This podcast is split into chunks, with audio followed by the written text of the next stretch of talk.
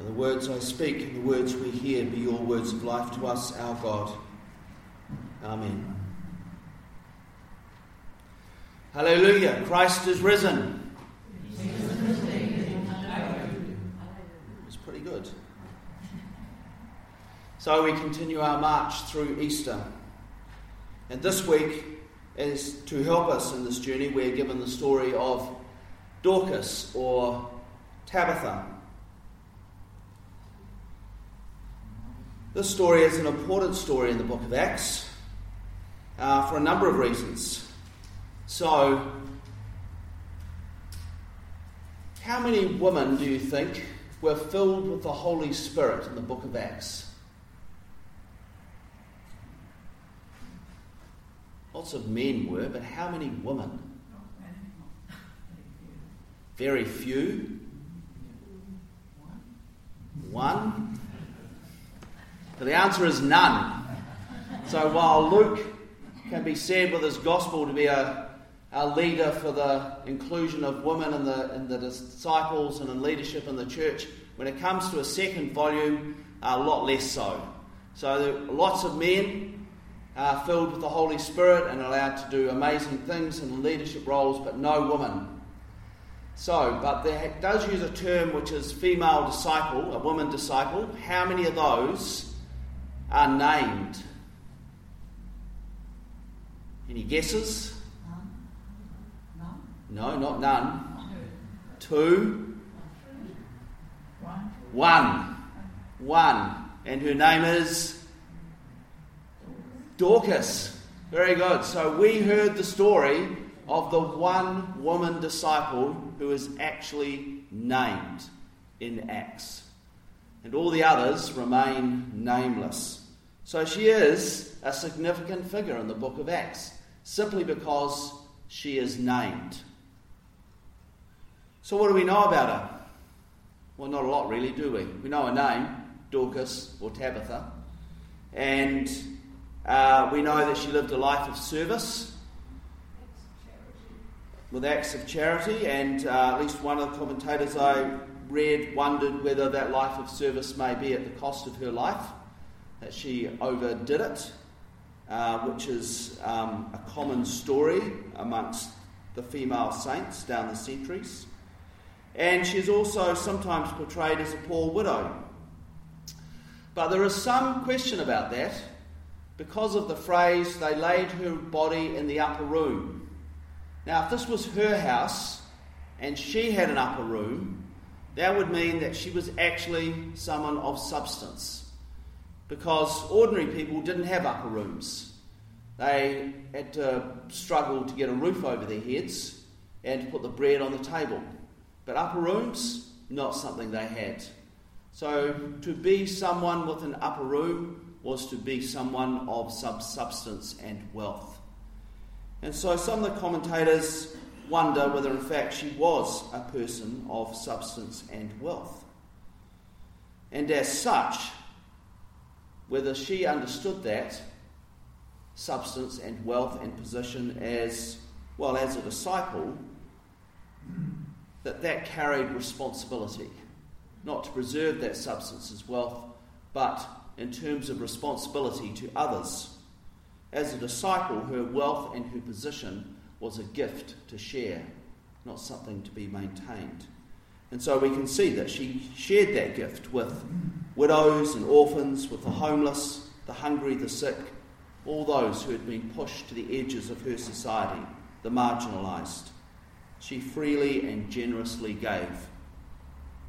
And she acts as a model for us as we continue to reflect on what Jesus' resurrection means for us. Well, it's still Easter, and it's been going to be Easter for a while yet. We're about halfway through. The season of Easter lasts for forty-nine days, from Easter Sunday, the first Sunday of Easter, through to the day before Pentecost Sunday, forty-nine days, about one-fifth of the year. And some people have described it as the Sunday of the year. It is the great celebration. That's why we still have the cross we made on Easter Sunday up front, And that's why we will light the Easter, the Paschal candle every Sunday and leave it by the cross in a prominent position to remind us that this season is about the resurrection of Jesus. Easter is all about resurrection. It celebrates Jesus' resurrection, which gets pretty hard to do week after week, as you can tell by the fact that I keep forgetting to do the Alleluia, Christ is risen at the beginning of the service, which we should do at the beginning of all the services. It's kind of hard to keep the party going for seven weeks, really, isn't it? But that's what we're supposed to do. It is more than just remembering and celebrating, though. Easter reminds us that Jesus' physical resurrection is God's commitment to this world and all who live in it. Now, I don't want to get into the science of the resurrection, and you can get really hooked up about whether it really happened that way and what a physical resurrection really means in a scientific way. The importance of the resurrection is the theology. And the gospel writers were writing theology. Sure, from their point of view, they were basing that on history. But I think sometimes we, when we throw away the history and say, well, I don't believe that, we lose the theology.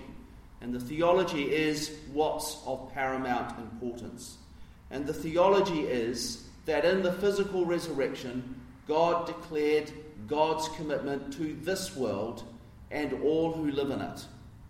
And the danger is we keep thinking that God's commitment is to heaven, and that the good guys will all go off to heaven, and this world, which is a terrible place, will, I don't know, burn and all the rest of the nasty things. And that's the exact opposite of what the physical resurrection is all about. It is about this world, God's commitment to this world. At the heart of the Christian faith is the death and resurrection of Jesus.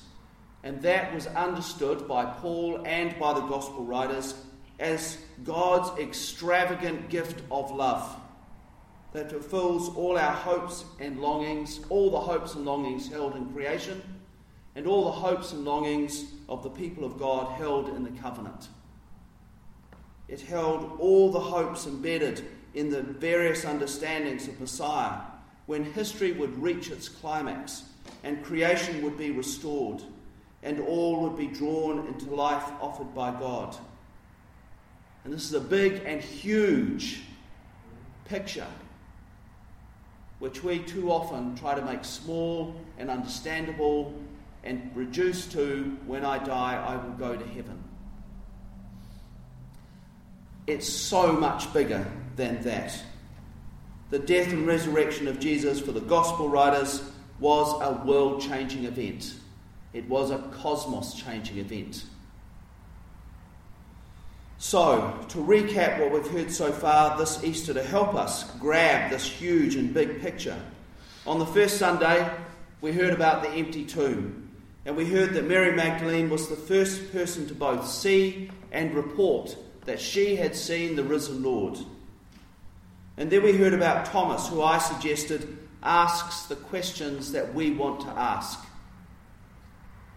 And then last week we had Peter, whose deep shame was met by Jesus' unconditional love. A love that turned him around and allowed him to once again be a disciple. Each of these stories invites us into the story of the resurrection, to allow the story of the resurrection to be a life-changing event for us. Each story helped those disciples see how they were changed. It changed how they saw God, how they saw the world, and how they lived their lives. And that story invites us to do the same, to see ourselves changed in that event, to see how we see God changed by that event, how we see the world changed by that event, and how we live our lives. And so today is Good Shepherd Sunday, which this picture is all about. I've never noticed this, but actually every fourth Sunday of Easter is Good Shepherd Sunday. This is the fifth time we've I've preached on it in a row, and I've never actually noticed that on the fifth, on the fourth Sunday of Easter, we always have the twenty-third Psalm, and we always have a chunk of John ten. So we've walked our way slowly through John ten, which is all about the Good Shepherd. This is a tradition, as I said. I mean, I read a book about this last year, and I was thinking, oh, I wonder where I put those notes. And then I thought, oh, probably in the file with fourth Sunday of Easter. And sure enough, there they were. Exactly a year ago. So, last year I talked about the twenty-third Psalm, which we said this morning. And last year I talked about, I talked about it from the point of view of what a shepherd in the Middle East is like, and actually said the twenty-third Psalm just describes the job description of a shepherd in the Middle East. Still today, that's what they do. The twenty-third Psalm is important not only for what it says, but because it was the starting point of a tradition that was reinterpreted again and again through a whole lot of new events to offer hope and meaning to those new events, right through to the Gospels, where it was reinterpreted again to give hope and meaning. And so that original psalm was expanded and given new life. And so one of the things, for example, there was the one sheep in the twenty-third psalm became a flock to represent all the people of God, and eventually represented all people. And eventually this tradition became attached to the hopes for the coming Messiah, when God the Shepherd would act with compassion and seek out and restore all the people of God. And it's this tradition which Jesus picks up and applies to himself. And we can see that in each of the Gospels. In Luke ten, when he talks about the stories of the lost sheep, the lost coins and the lost sons, which we've already talked about this year. In Matthew eighteen, with the story of the lost sheep. In Mark six, interestingly, with the feeding of the five thousand, which is part of the Good Shepherd tradition. And finally here in John ten, the focus of the fourth Sunday of Easter every year. And each reinterpretation intensifies that tradition. It is offered to us during Easter as a way to help us understand the resurrection of Jesus, the Good Shepherd, and to help us see God at work through the Good Shepherd, so that we might know that in the death and resurrection of Jesus, the Messiah, the Christ, we are being restored. All of life is being restored. So I can't actually remember what pictures I put on this. So this is a bit of a... We'll push the button and see what happens. Now, a central piece of this tradition around the Messiah was at the end of this age, God's Messiah would gather up the people of God and return them to the land, restore them to the land, rebuild the temple, and bring in an age of peace and justice, God's peace and justice. And for the Gospel writers and Paul, Jesus is the fulfillment of all those hopes. He is the one gathering all the people. He is the new temple. And his death is seen as an outrageous act of love that both reopens our eyes and opens our ears, so that we are able to see who we are and whose we are, and to, we are able to recognise the voice of God in our lives, in the hope that this fulfillment is happening around us. So that brings us back to Dorcas, who we started with. Dorcas for us today, the role of Dorcas for us today is to show us what it looks like when we live our lives in the reality of Jesus' resurrection. She lived with the same generosity that she had experienced from the risen Jesus.